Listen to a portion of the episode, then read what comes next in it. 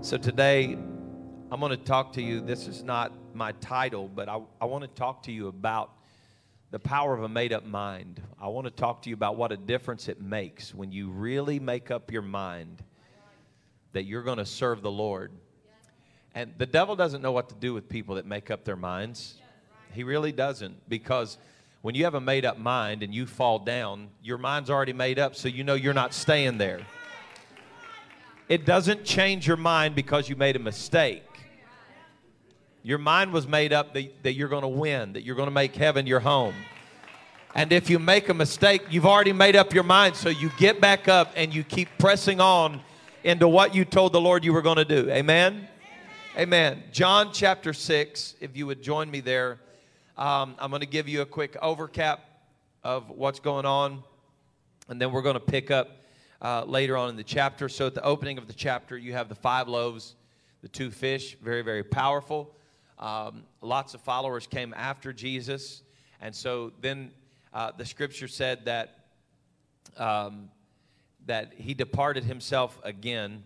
Um, they, had, they had said that he was a prophet because he had multiplied the loaves and fish. And then they were so enamored with the miraculous that Jesus said when he saw that they were going to make him a king, he felt like the best thing to do, you'll find this in uh, about verse 14 and 15, that he slips off by himself again into the wilderness. He separates himself from the crowd.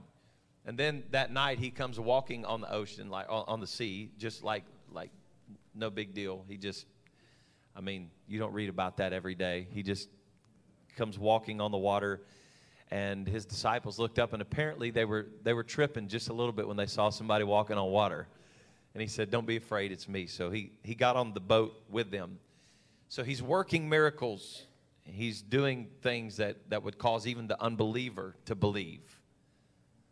There's now food where there wasn't food, not only food, more than enough food. Gather up fragments. And then he comes walking on the water. And then by verse 41, they begin to murmur not about his miracle working power, but about his doctrine because it always costs more to buy in than it does to just receive the miracle. Okay? And so they're, they're, they're kind of murmuring. So um, he says to them that he is the bread of life, and if, if, you, don't, if you don't eat of, of me, then eat of my flesh, then, then I have no life with you. So by verse 60 is where I'd like to pick up today and, and read a little bit. We're kind of skimming the whole chapter. Many, therefore, of his disciples, when they had heard this, said, This is a hard saying. This is a hard saying. Who can hear it? Oh, if we could only teach on just that one verse for a while. This is a hard saying. When Jesus knew in himself that his disciples murmured at it, he said unto them, Does this offend you? Are you offended? What and if ye shall see the Son of Man ascend up where he was before? And again, so much doctrine here. It is the Spirit that quickeneth, the flesh profiteth nothing. The words that I speak unto you, they are spirit and they are life. Somebody say they are life and they are spirit. But there are some of you that believe not. This is this is life and this is spirit, but you choose not to believe. There are some of you that do not believe. For Jesus knew from the beginning who they were. Think about that now. He knew that there were people in the crowd that would not believe, and he kept on reaching because it was worth it if just one would believe. He knew from the beginning who they were that believed not and who should betray him.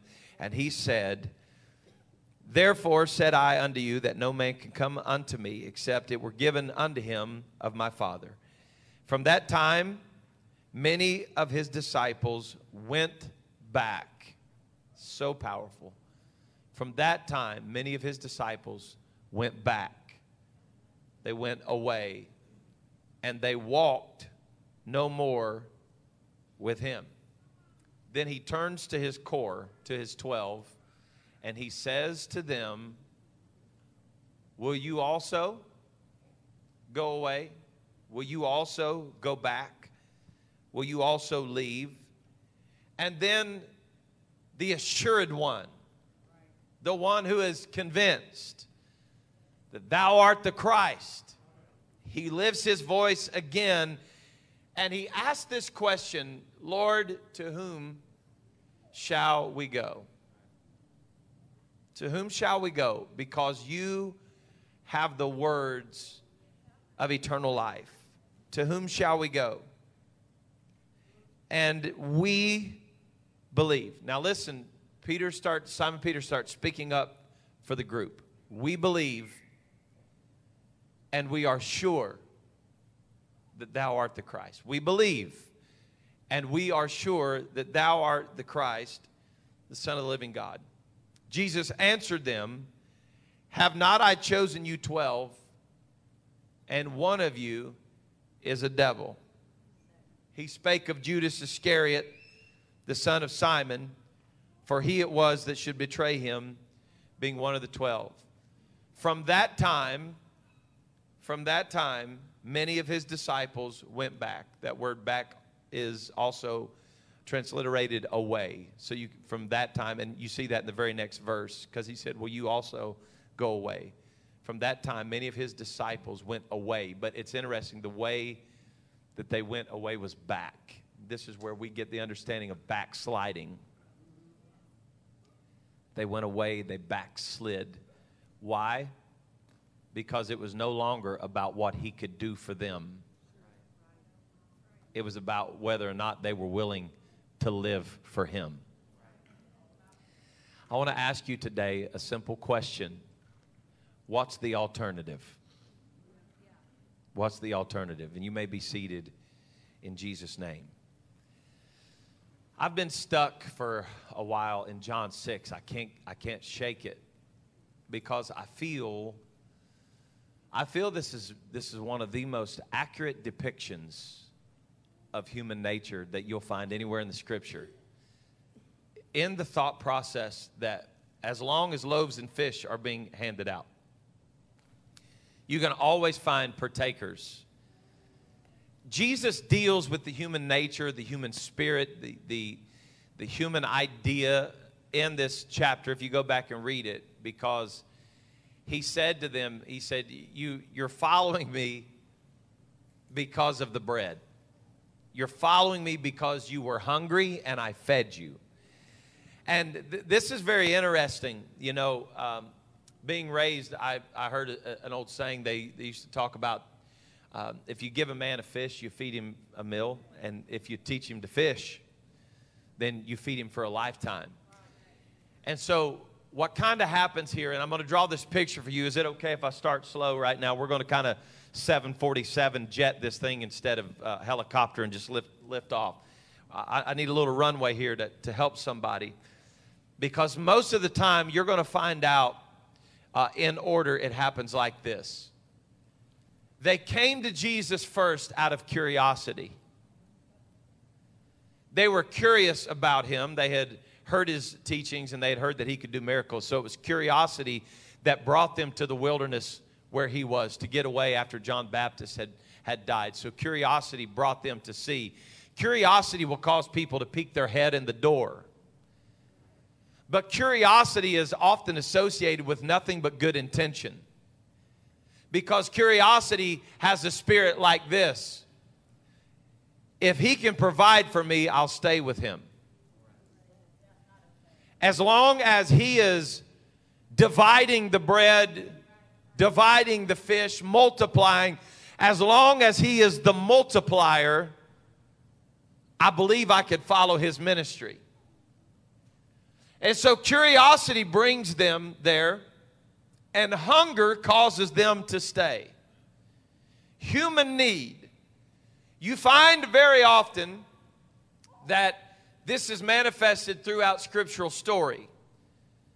The woman who had tried everything that she could but had an issue in her body for 12 years. She'd spent all that she had. She gave it the best that she could for 12 years.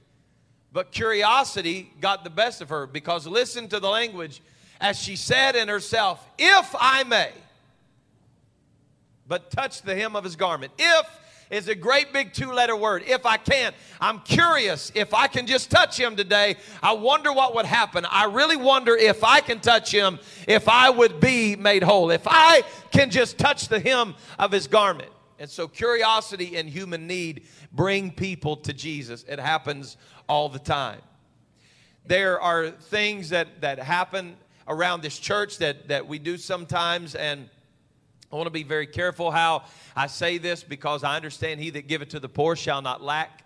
I get that. That's all part of it. But I want to tell you that um, it's very hard to build a church on people that just want freebies.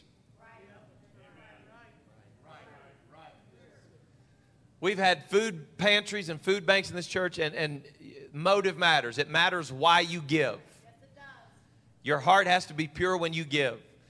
But we used to do food giveaways here uh, all the time uh, on a weekly basis. We had food pantry was open like two days a week, and then every month we would do tailgates where people would come and receive uh, fresh produce and things we provided. And so, what was very interesting, we started catching up on things that we would see them in this parking lot today, and then the next day, another church had, and that, that car was in the parking lot getting the same thing. And so, one day we had this interesting thing happen, and I'll never forget how interesting it was.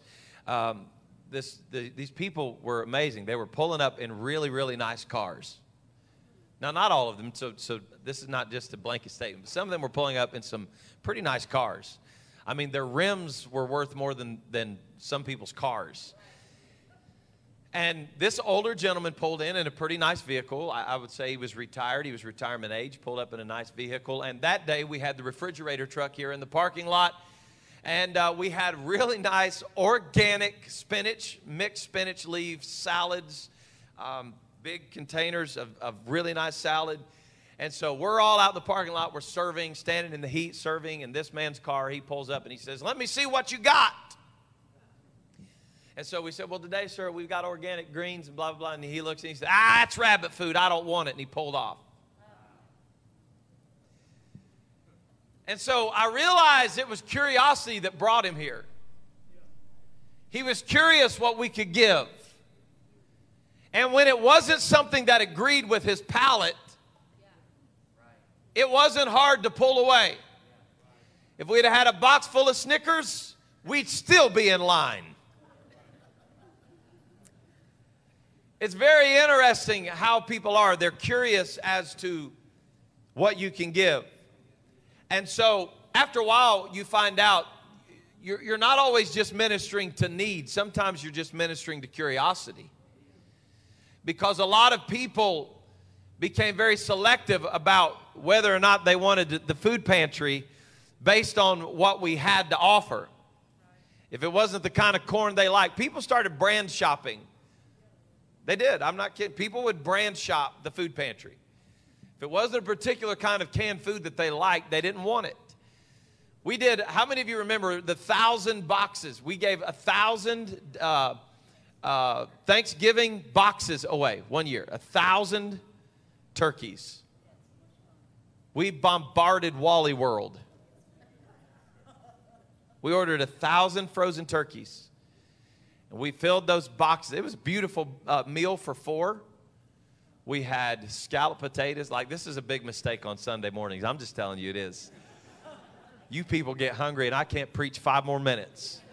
We had scalloped potatoes. We had stovetop uh, dressing stuffing. We had, uh, seemed like green beans. We had yam sweet potatoes. We had, man, it was a great little box we put together. And all you had to do was take it home, mix it up, put it in the oven. So, for what three or four days the phones rang off the hook when we opened it up. Like i mean it was unbelievable. We had extra volunteers in here. Both phone lines were nonstop for th- probably three days and people were calling reserving their box. And by the end of that day i, I don't remember i'm sure we counted i don't remember how many we had left but that whole section in front of the from the welcome center to the to the closet to the broom closet was full of boxes that still had frozen chicken and food because people, people weren't coming to get it.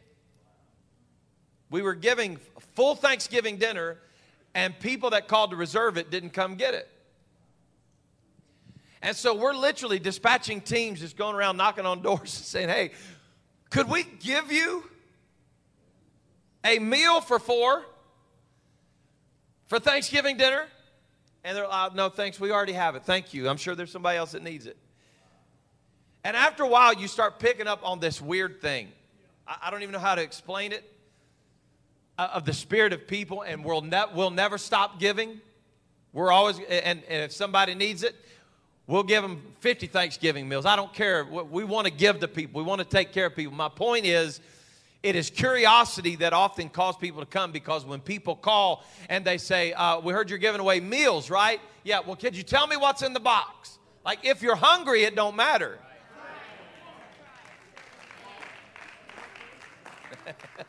See, y'all don't even know what I'm doing right now. Like, I am preaching my socks off right now. And some of you don't know it because I haven't spit it to the fifth row yet. I haven't even lifted my voice, and I'm preaching right now. When you're really, really hungry, it doesn't matter what it tastes like. When, when, when you're really hungry, you don't come peeking over the box. When, when you're really, really hungry, you don't say, uh, uh, Could you tell me what you're preparing for me right now? When you're really hungry, you sit down with a different mindset that says, I am so hungry that I am willing to eat. Lord, whatever you have prepared for me, I'm willing to eat that. But here's, here's, here's what we find we find that people who are already full will leave a full box of food. Oh man, I'm preaching right now. Full people don't receive the meal.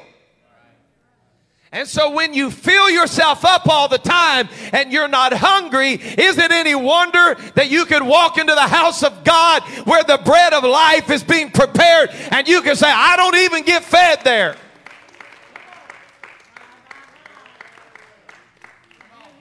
There's only one reason I don't get fed when I go hear somebody preach. I'm full. Woohoo! I'm full. I get really, really full. And I get full on things. I don't know how your kids are. I, I, I can talk about my kids a little bit. Uh, the other night, we were uh, we just spent a few days up in Wisconsin, and uh, we go to a small town in Wisconsin called Oshkosh. It's about the size of Anderson, like 60,000 people, and there are hundreds of thousands of people that converge up there. Uh, uh, it's I don't even know how I talked my family into it, honestly. Um, we stayed in our travel trailer with no electricity and no water.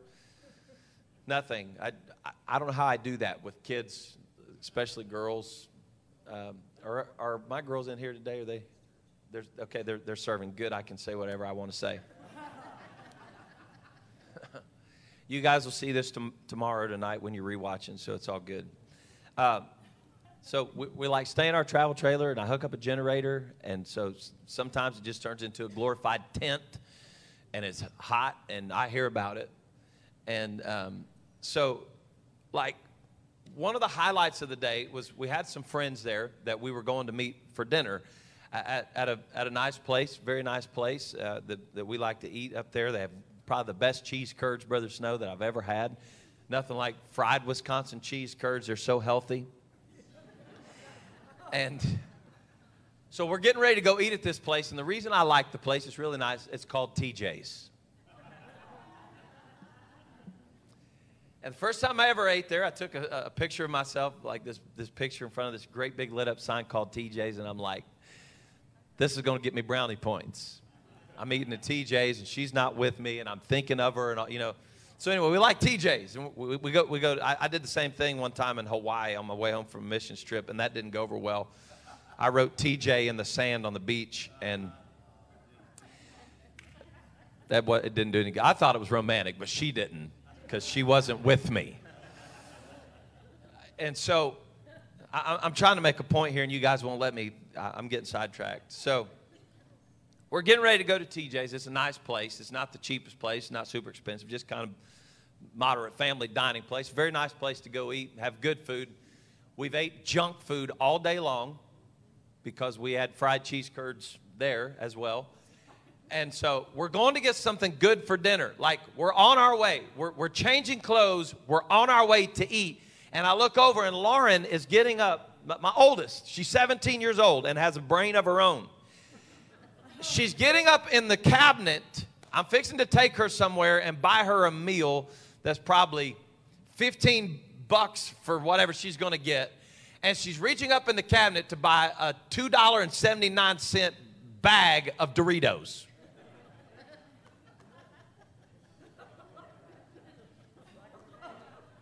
Now, I can tell you right now that I would have been happy with that if I would have known that she would have ate the Doritos and then wouldn't have ordered the $15 meal. But kids can be frustrating when you're, you're about to take them somewhere and feed them something that you know is good, or you stood over the stove and you've prepared, and then they come to the table and they push the plate away because they are full. And so it's very interesting how badly people need the Lord when they're hungry. But as soon as they get their belly full and He sustains them enough for them to go back home and finally get back on their own two feet, it's amazing how quickly they reject the ministry of the provider when they've already been provided for. Man. I'm trying. I, I, am telling you, I, I got this. A long runway, Bishop. I'm like, I can't even get the throttle in today. I'm just rolling along here. It's incredible how quickly people can disregard the words of the master when they've got all they want from him and now they're not as hungry as they used to be. And that's when you realize this was never about following him, it was really just about getting what I wanted. I'm not preaching this to be negative today. I've come to tell somebody whether you think you need him or not, you need him.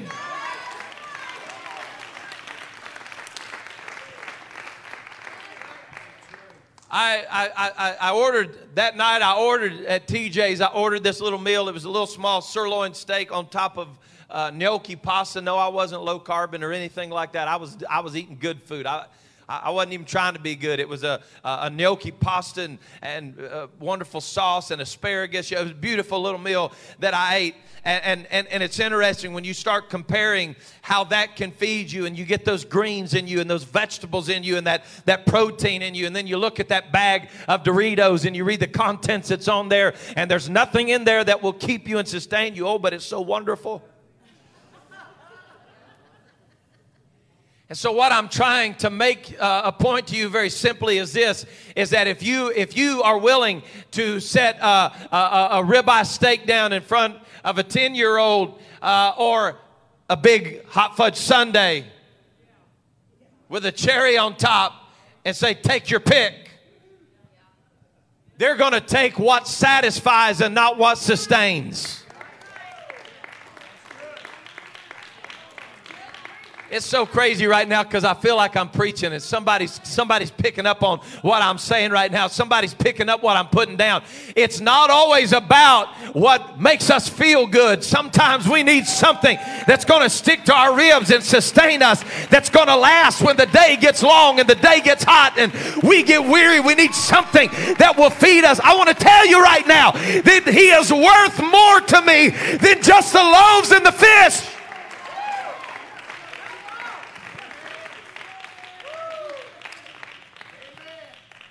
And so, so everybody doing okay? Because I'm, I'm trying to get there this morning, man. I'm telling you, I'm, I'm trying. I'm, I'm pushing the gas pedal for all I got. But I, I, I, I want to tell you this morning that our relationship with God is often based on what we receive when we come to His house. In other words, by how inspired we've become. I was praying uh, early this morning and I began to think on the goodness of the Lord. And obviously, uh, you know, coming back home is always wonderful when you come into the weekend and it's Saturday night and you know you got to preach the next day and you're like, just forget it. You might as well just get up and walk the floor all night because you got church tomorrow.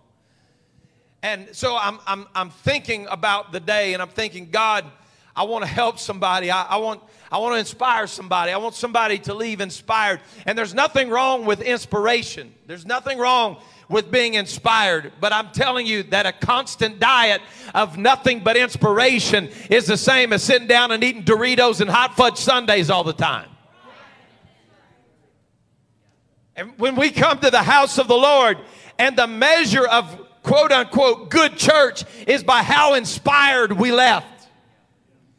And so I was praying early this morning, and I don't even know how many of you remember this old song. You, you, you may, Brother McLean, we used to sing it here. It said, I'm so tired of being stirred, but not being changed. And that's what I began to pray to the Lord this morning. I was singing that old song, Lord, I'm so tired of being stirred but not being changed. I'm so tired of being inspired. But when it comes down to following you, Lord, when the loaves and the fish run out, when the doggy bag testimony is over and my take home and carry out has all been dried up, and I realize there's an easier way and something that requires less commitment, I realize then I've been inspired, but I really don't want you.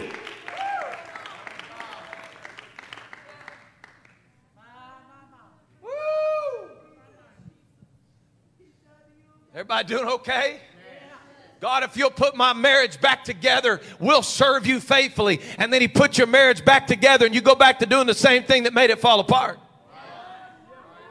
That means you love loaves and fishes, you don't love the body.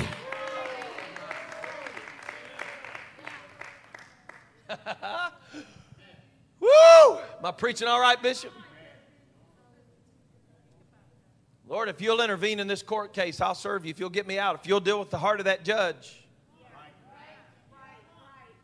I'm just going to tell y'all something that's not an easy statement to make and it's probably even harder to receive. There's some people that aren't going to be saved if they're not locked up.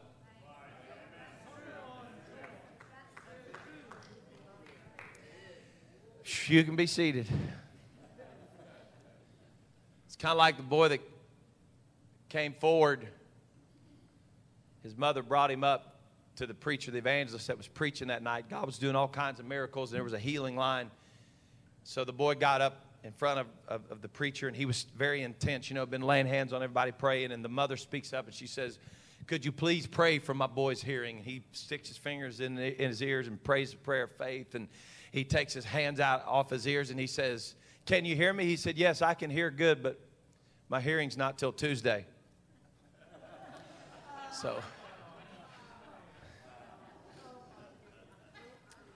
His mother wanted prayer for his hearing before the judge. See, I'm explaining this to you. This is how my wife tells jokes. She tells the jokes and then explains what it means. I'm like, yes, honey, I got it. Some, some of us, some of us come forward. Listen, I, I, I, really want to preach this so very bad, but I got to get to where I'm going. I'm, I'm, I'm building this introduction to get somewhere. There were 12 baskets full of fragments that remained. You can tell the people that are really in it to win it when the fragments run out. Because some people will use the fragments to get back to where they came from and keep on doing what they're doing. And others will choose to follow in a deeper measure, but it gets so costly. And so I was reading in John 6 this week, and I got to this part that said that many of the disciples, so we can break this down a little bit easier. So, all of these people that came in to follow after him because of what he had done. It said that many of them went back at this time. Now, this, this is, this is so important. Many of them went back at this time. Verse 66. From that time. What time? The time that he asked them the question Does this offend you? Because you're not going to get to the Father except it's by me. And from the time that he started asking the question, Are you offended? Oh, my, my, my, my, my, my, my, my. So many of us have a revelation of God that is based solely on disappointment of what he did not do for us when we asked him to do it.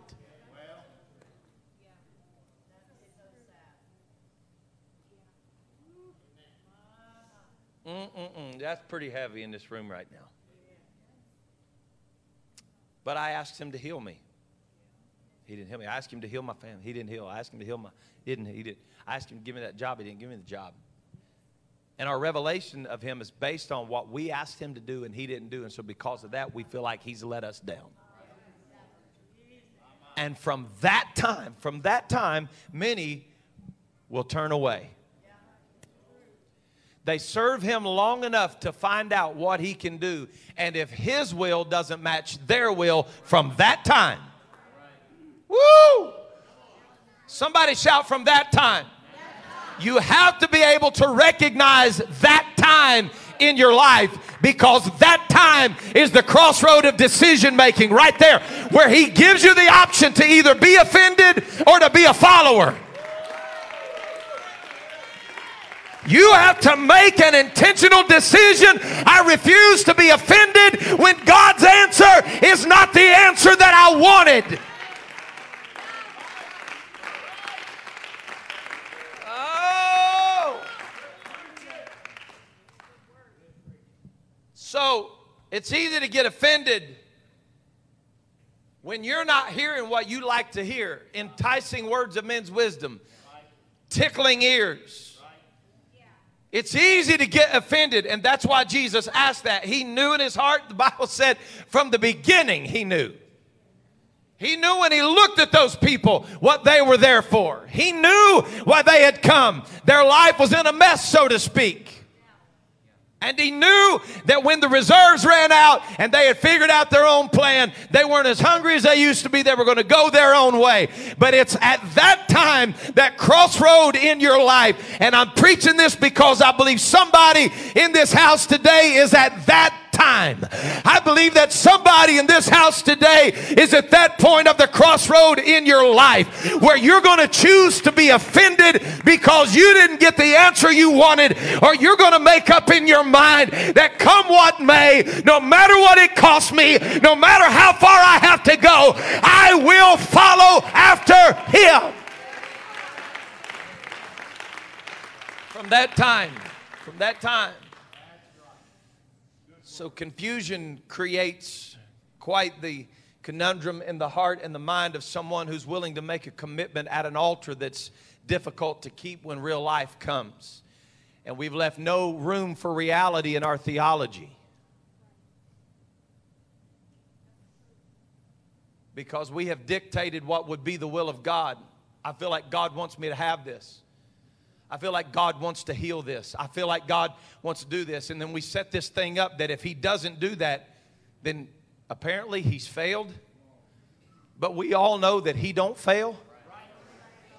So, so, so maybe his failure is not the problem. Maybe it's my inability to understand what he's been trying to speak to me. And it's simply this little process that we find tucked away as a treasure in the scriptures of the Word of God. All things work together for the good. Oh, my, my. All things work together for the good of them who are. You are called. You've been called according to His purpose, not your purpose and not your plan, but His purpose. You got to know this morning that when you come to that time in your life, you've got to stand up and say, Father, you're working this for my good. And when I can't see what you're doing, I still trust you and I believe it.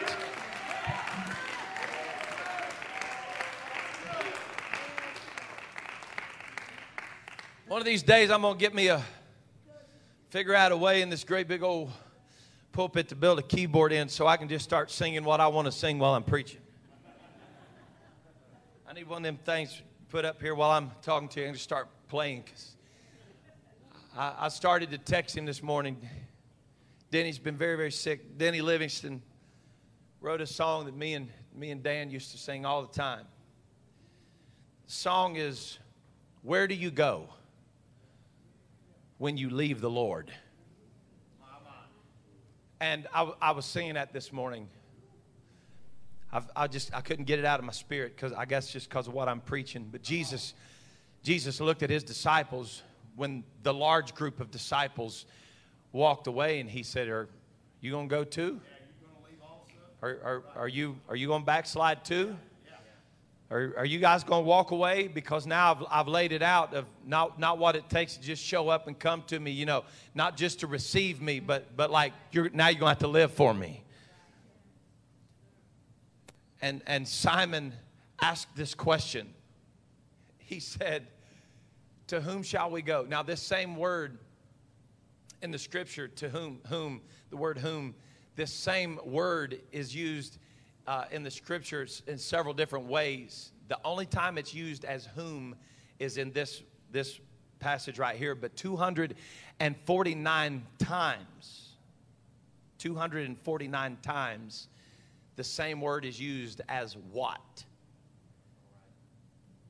So, what Peter is saying is not only to, to whom, but what. Like, what else is there? Like, are you going to leave me? Like, what else is there? And that's when you know the mind has been made up.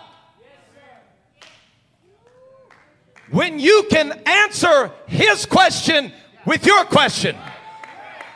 Are you going to leave me for what? What is there that's possibly out there that's better than the words that you're speaking to me right now? What is there that's better than the words of eternal life? I'm going to bring this all together for you right now. The big crowd didn't care about eternal life, they cared about sustaining their life right now with a loaf and with fish. But Peter said, If I starve to death, but I'm walking with the bread of life, I've got more. It, it, Man shall not live by bread alone, but by every word that proceeds out of the mouth of God. Life is not in the bread. Life is not just in the fish. It's not just in the loaves and the fish. The life is in the blood, and the blood's got to be over your life. You got to Oh, my, my. He said, if you don't drink of my blood and eat of my body, you have no part with me. Understand me when I tell you, He is a provider, and when you need it, the loaves and the fish will be there. But I would rather have Jesus than to have the miracle.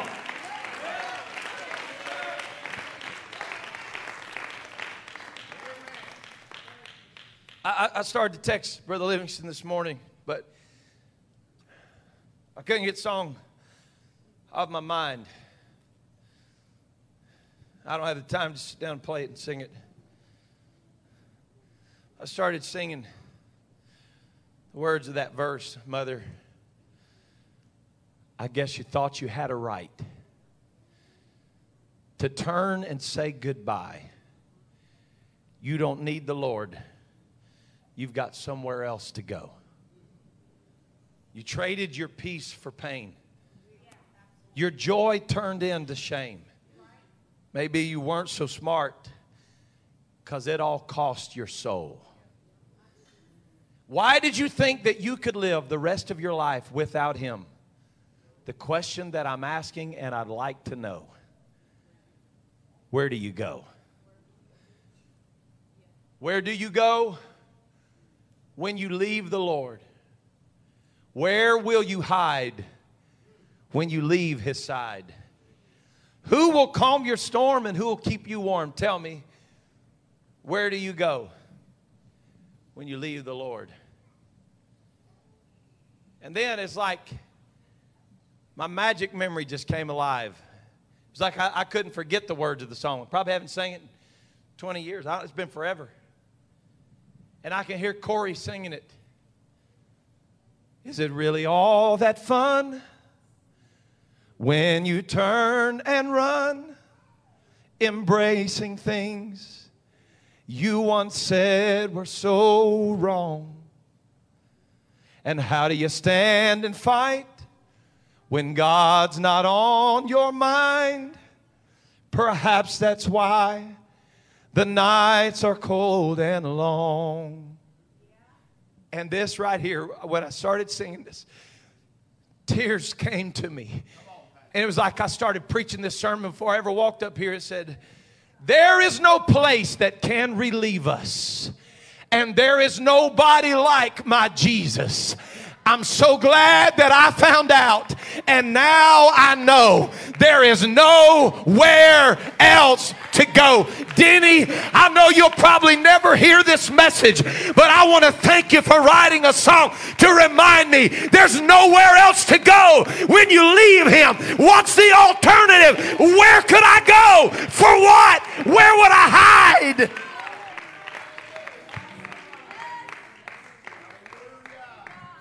I'm, I'm hurrying to a close. Oh God. Oh God. You gonna leave too? For what? 249 times. What? One time. Whom? So you could you could literally translate this verse if you'd like. You you, you can change this around in the Greek and it doesn't change. It doesn't. I'm, I'm trying to uh, trying to do this with accuracy. It doesn't change the fidelity of the scripture if you were to say, for where, where, where could we go? To whom could we go? To what could we go? You could use that kind of interchangeably, and it doesn't change the fidelity. Where could I go? To whom could I go? To what could I go that could ever replace the words of eternal life that you're speaking to me right now? I don't know that there's anywhere else to go. And then Peter speaks up and he he starts trying to speak for the family. And, and and i've preached this part right here 50 times this morning. I've preached this over and over in my mind this morning this part right here. He said because we we believe we we believe and we are sure. This this this scripture it, it, says literally, we, we believe and we are confident. We know beyond a doubt. We believe and there's no doubt in us. But listen, it's Simon Peter that's speaking. He said, We believe and there's no doubt in us. There's, there, there's zero doubt in us. And he's speaking for the group. And so Jesus speaks up and somewhat just demolishes that idea. And he says, You can't speak for the group, Peter. You got to speak for you because I chose 12 of you, and one of the 12 is a devil. In other words, the group can't speak for you and you can't speak for the group. It doesn't matter if you're surrounded by 30 or 300. There's nobody in this house today that can make up your mind for you. There's nowhere else to go when you leave the Lord. I'm convinced of that, but you've got to get convinced of that.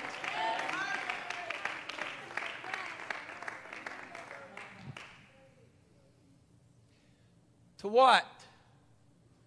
To where? To whom? Because we are convinced. No, Peter. We're not convinced. You are. You're, you're convinced. But there's one among you that is not convinced. And then the writer lets us in on the secret. He said, This spake he of Judas knowing that he would betray him. But Jesus didn't say that part, John did. Jesus just left it hanging out there. Are there not 12 of you, but one of you is a devil?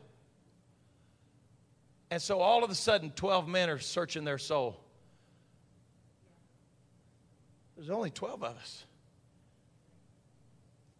And 11 men made up their mind. That, some, some, some have questions as to when they really decided, you know, and, and, and Peter kind of goes through this little moment at the betrayal. I, I, I get all that, but we know he made his way back and he, he came back. There were 11 men that decided, I believe right there. I believe that, Brother Stephen. I believe right there that 11 men made up their mind. But one of them walked out unsure. I'm fixing to preach to somebody right here. I, am bringing this to a close. Music can come if, if you'd like to come. Listen. What Judas could not settle in his heart that day, he ended up selling that part of his, of his heart and his mind that wasn't established and made up. And he sold that for 30 pieces of silver. I'm to preach this to you right here, and I need this to, I, I need this to find some good soil because it's good seed. He sold that, that part of uncertainty for 30 pieces of silver. But I want to show you that that spirit never changes in the heart of a man because a double-minded man is unstable in all of his ways. At this point in his life, 30 pieces sounded like an amazing deal. But when Judas got finished with the betrayal, the Bible said that he went back to the Sanhedrin and he threw all 30 pieces of silver back at their feet because it wasn't as good of a deal as he thought it was. He lost everything that he gained because he could not make up his mind. There's a quote, and it's you can find it on the internet. It's uh, some, sometimes it's written a little bit different, but I'm gonna give you the gist of it. I really don't even know exactly how the author said it verbatim. You'll find it several different ways, but this is, this is basically what it says. You are never a fool, and listen very closely to this. You are never a fool to lay down what you cannot keep in order to pick up what you cannot lose. Did, did I lose you? You're never a fool to lay down what you can't keep in order to pick up what you cannot lose. Peter goes before them. His speech betrays him. They know that he's with the Messiah. It's undeniable. And he realizes in that moment, I have so much more to lose than I do to gain. So I'm going to lay down what I cannot keep and I'm going to pick up what I cannot lose and know that I'm not a fool in doing it. But the alternative of where do you go when you leave Him is really not up for question. As a matter of fact, it's answered very plainly. When Judas leaves Jesus, takes the 30 pieces of silver, betrays the Lord, and then goes back to the Sanhedrin and dumps the 30 pieces of silver on the floor. The next move for him was self destruction. I came to preach as simple as I can preach this morning. It doesn't get any more simple than this. This is this is ABC one two three preaching this morning. I've come to help somebody, and, and I want to say this very calm, cool, and collected. I want you to get this in your spirit. The only alternative that you have from this point today of following Jesus is a road that leads to destruction. The scripture says so plainly that there is a way that seems right to a man. Oh, Lord, please let these people feel what I feel right now.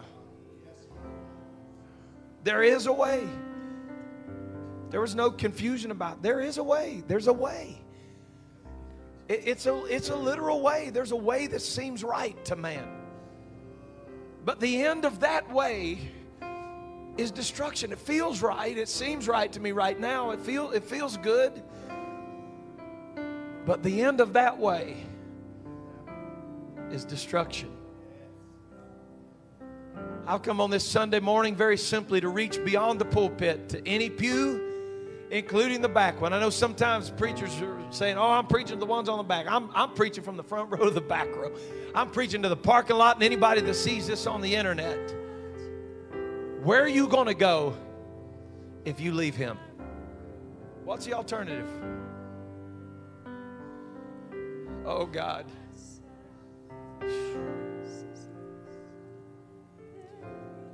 Let's all just bow our heads right now. I feel the Holy Ghost. Father, you have spoken in this house today. The call has been made. Your word has spoken life So, right now, I plead the blood of Jesus over this room and I silence every voice of iniquity that would speak into the ears of these precious people of which you have purchased with your own blood. And I pray right now, Lord, with every head bowed and every eye closed, that you would give somebody the courage to step out by faith right now and make their way to this altar. And say, Lord, I'll give you everything I've got. I'll give you everything I have in my life, withholding nothing from you today, Father, because there is no alternative to following you. Where shall we go? To what shall we go? And to whom shall we go? Let's stand our feet today. If you would just keep your heads bowed right now. The Holy Ghost is moving through this room. This is a very small window of opportunity that God has given to somebody right now to get your heart right with God. I'm asking you if you feel the convicting touch of the hand of God that you wouldn't reject His gentle nudge today. Because there are people in here that can testify to you that if you ignore that gentle nudge for long enough, sooner it becomes a stronger nudge, and eventually He'll talk to you in a way where you're going to hear it or, or you're going to disregard it completely. So I'm, I'm reaching for you if you would today. This is not about fear. I don't want fear to move you today, and I don't want you to just be inspired to move. I want you to step forward today because you're, you're willing to make a commitment to Him. Lord, there's no alternative. I'm tired of being unhappy. I'm, I'm, I'm tired of going through this all the time in my mind.